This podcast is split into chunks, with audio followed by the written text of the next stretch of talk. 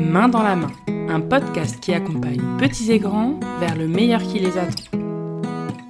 Hello, je suis Marie Trabada, éducatrice de jeunes enfants et professionnelle de la petite enfance depuis plusieurs années. Dans ce podcast, je parle de plein de sujets autour de l'accompagnement des enfants. Alors que vous soyez parents, futurs parents, professionnels de l'enfance ou de la petite enfance, ou simplement parce que ces sujets vous intéressent, bienvenue. Ce podcast est sûrement fait pour vous j'ai vraiment à cœur d'aborder, d'expliquer, d'échanger sur les divers thèmes qui touchent à l'accompagnement et à l'éducation des enfants. En solo et avec des invités, les épisodes ont pour but de vous informer et de vous guider, mais aussi de nous décomplexer tous ensemble dans nos échecs et dans nos failles. Je vous souhaite la bienvenue dans Main dans la main.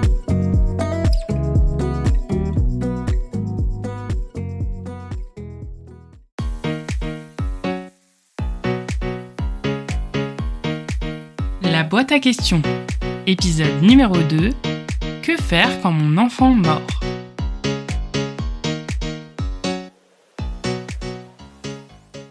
Bonjour et bienvenue dans ce deuxième épisode de la boîte à questions. J'espère que vous allez bien. La boîte à questions, c'est quoi?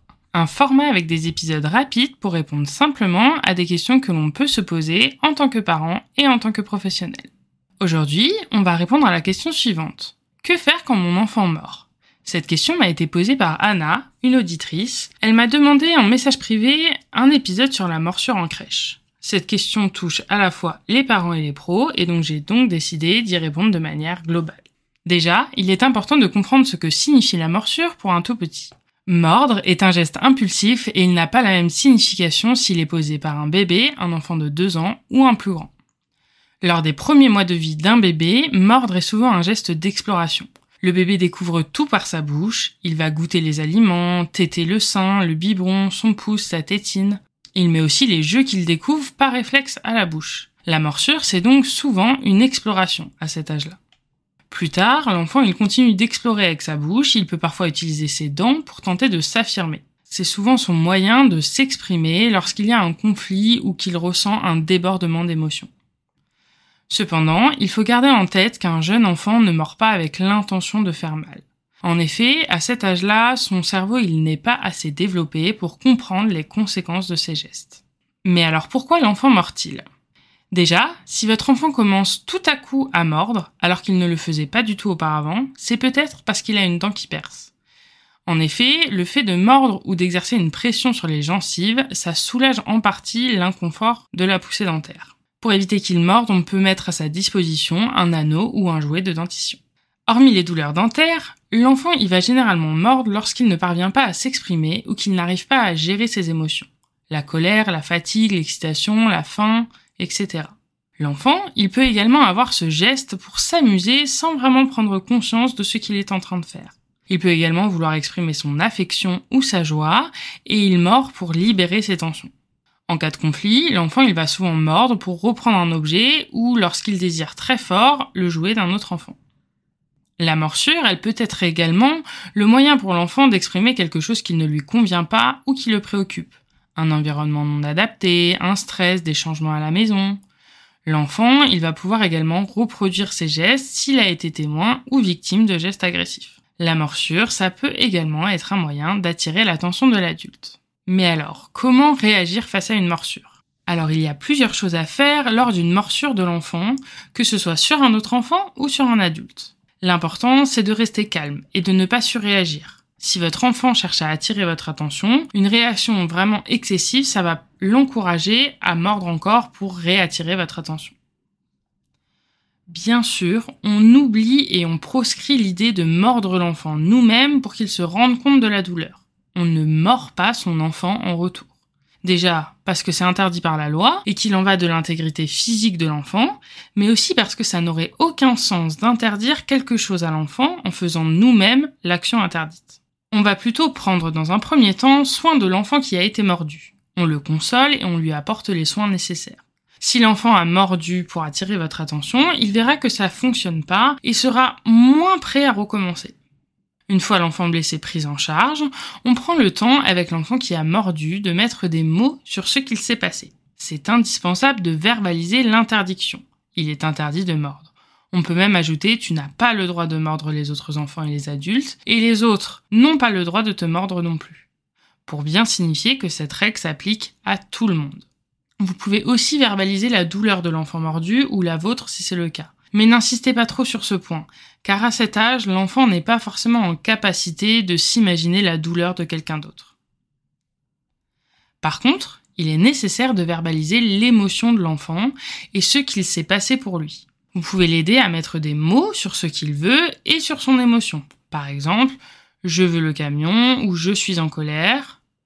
Vous pouvez revenir avec lui sur ce qu'il s'est passé en utilisant des phrases courtes comme je comprends que tu sois en colère, mais tu n'as pas le droit de mordre. Vous pouvez également lui donner des billes pour aider votre enfant à exprimer ses besoins. Tu as le droit de dire non, tu peux dire que tu n'es pas d'accord, tu peux dire que tu ne veux pas, etc. La dernière étape, c'est de proposer des alternatives. Proposer à l'enfant de mordre son doudou, sa tétine ou même une poupée. Vous pouvez lui proposer un coussin de la colère dans lequel il aura le droit de mordre, de frapper, de crier. Si vous sentez que l'enfant il a du mal à exprimer sa colère et sa frustration autrement, donnez-lui l'exemple en lui montrant les endroits et les gestes qu'il peut faire. Taper dans un coussin, mordre sa poupée.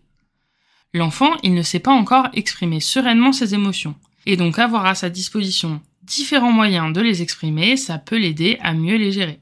Si après toutes ces étapes, votre enfant mord de nouveau un autre enfant ou l'adulte qui l'a mordu, vous pouvez l'éloigner en lui expliquant qu'il ne semble pas en capacité de continuer ce temps de jeu. Vous pouvez lui proposer quelque chose de différent pour le faire passer à autre chose. Enfin, il y a certaines choses qui sont plutôt à éviter. On évite de demander à l'enfant de faire un câlin à la victime pour la réconforter. L'enfant mordu n'a sûrement pas forcément envie d'avoir un câlin.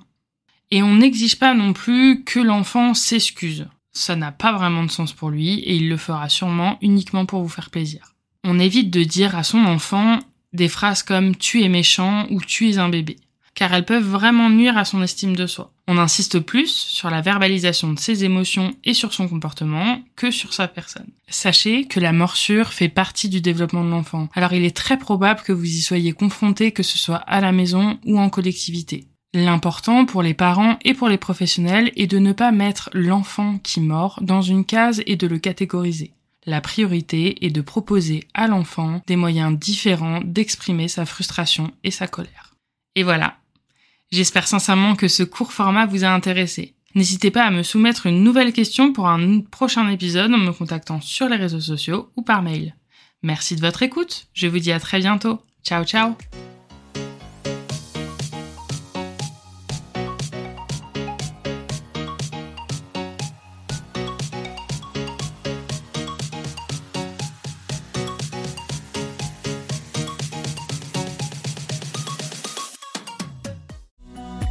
Et voilà, c'est la fin de cet épisode. Un grand merci à toi de l'avoir écouté jusqu'au bout, j'espère vraiment qu'il t'a plu. Si c'est le cas, n'hésite pas à t'abonner sur l'application sur laquelle tu es en train de m'écouter pour ne rater aucun épisode. En t'abonnant, tu retrouveras tous les premiers jeudis du mois un nouvel épisode à partir de 6h du mat. Et parfois, quelques épisodes en bonus. Et si tu veux partager un petit peu plus de cette aventure avec moi, tu peux également me suivre sur les réseaux sociaux en tapant Main dans la main podcast. Tu retrouveras tous les liens dans les notes de l'épisode. Et si le cœur t'en dit, tu peux noter ce podcast, me laisser un commentaire ou le partager autour de toi. Vos retours sont hyper importants pour moi et en plus ça m'aide beaucoup à me faire connaître. Je te dis à très bientôt, prends soin de toi, ciao ciao